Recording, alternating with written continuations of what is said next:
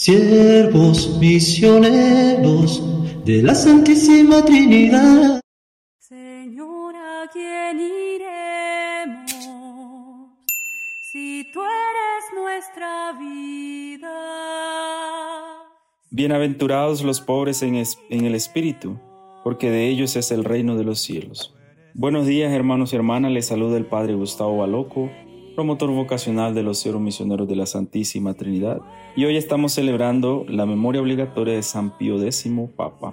Nos ponemos en la presencia del Padre, del Hijo y del Espíritu Santo. Amén. Escuchemos algunos datos de la memoria de hoy. San Pío X, José Sarto, nació en Reise, Treviso, Italia, 1835. Como pontífice se impuso por su sencillez y su vigor con firmeza gobernó la Iglesia en una época en que ésta debía hacer frente a un laicismo virulento y a posiciones extremadamente radicales sobre conocimientos teológicos y bíblicos. El Papa invitó a los cristianos a participar activamente en la liturgia y los atrajo a las fuentes de la vida. Murió en Roma el 21 de agosto de 1914 y fue canonizado en 1954.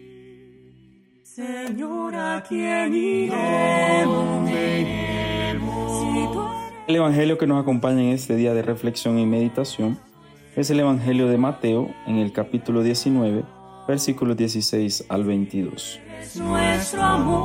En aquel tiempo se acercó uno a Jesús y le preguntó, Maestro, ¿qué tengo que hacer de bueno para obtener la vida eterna? Jesús le contestó, ¿por qué me preguntas qué es bueno? Uno solo es bueno Mira, si quieres entrar en la vida, guarda los mandamientos. Él le preguntó, ¿cuáles?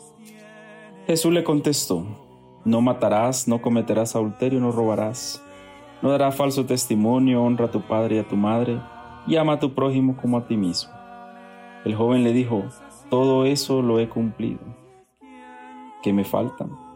Jesús le contestó, si quieres ser perfecto, anda, vende tus bienes y da el dinero a los pobres así tendrás un tesoro en el cielo. Luego ven y sígueme. Al oír esto, el joven se fue triste, porque era muy rico. Palabra del Señor.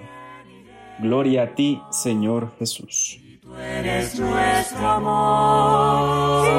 tú eres nuestro amor. ¿Cómo entender este pasaje evangélico que hemos escuchado muchas veces? A veces tenemos la tendencia de entender de que Jesús como que se va en contra de las riquezas o de la gente que obtiene bienes materiales y tiene, digámoslo así, un estatus de vida bien. Pero no nos damos cuenta que el Evangelio a lo que nos invita a nosotros es a que podamos disfrutar de esos bienes, pero que no dependamos de esos bienes, sino que dependamos de Dios. Este joven ha cumplido los mandamientos, pero le ha faltado una cosa. Le ha faltado confiar en quien lo ha llamado, Jesús. Y si no confía en Él, entonces las demás cosas lo amarran, lo atan. Por eso nosotros tenemos que tener claro que nuestra confianza siempre debe estar puesta en Jesús. Si no está puesta en Jesús, sino a medias, o de un poquito, siempre las cosas materiales nos van a absorber nuestro tiempo y a veces también nos alejan de Dios. Debería ser que esas cosas materiales vienen bendecidas o están bendecidas por ese Jesús que nos ha llamado. Se pueden tener bienes materiales. La iglesia tiene bienes. Busca compartir los bienes. Crea fundaciones anima a otros a apoyar esas fundaciones.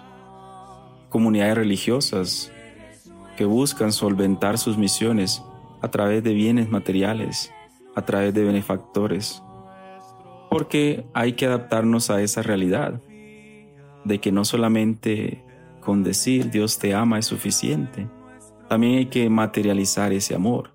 Y ese amor se materializa en esa práctica de compartir, de ayudar, de apoyar, de dar de comer. Eso es lo que nosotros debemos tener siempre claro. Pero tener puesta nuestra mirada en Dios. Porque esos bienes materiales hoy están, mañana no están. Y podemos ser agradecidos a veces en lo que no tenemos y ser más agradecido en lo que sí tenemos. Porque sabemos que Dios nos ha ayudado y hemos puesto su confianza en Él y por eso le seguimos. Entonces entendamos de una vez por todas de que Jesús no está en contra de aquellos bienes materiales, sino más bien de cómo nosotros nos dejamos usar o usamos esos bienes materiales, o cómo esos bienes materiales se convierten en nosotros, en una competencia para Dios y se convierten en dioses. Y por eso Dios no tiene cabida, por eso la avaricia, el egoísmo entra en, en nuestra vida y no nos deja ser sencillos, humildes, abiertos a la misericordia de Dios para compartirla con, los demás.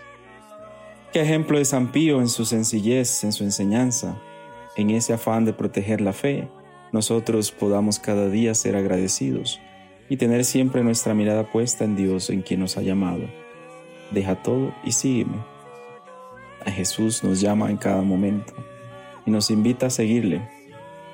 Lo demás se lo dejamos a Él se lo dejamos a nuestro Padre Dios y recibiremos el ciento por uno de todo aquello que estemos dispuestos a dar. Y que la bendición de Dios Todopoderoso nos acompañe siempre, el Padre, el Hijo y el Espíritu Santo. Amén. Buen comienzo de semana, guiados y orientados por esta palabra que nos interpela, que nos invita a seguir la palabra que se ha encarnado, Jesús.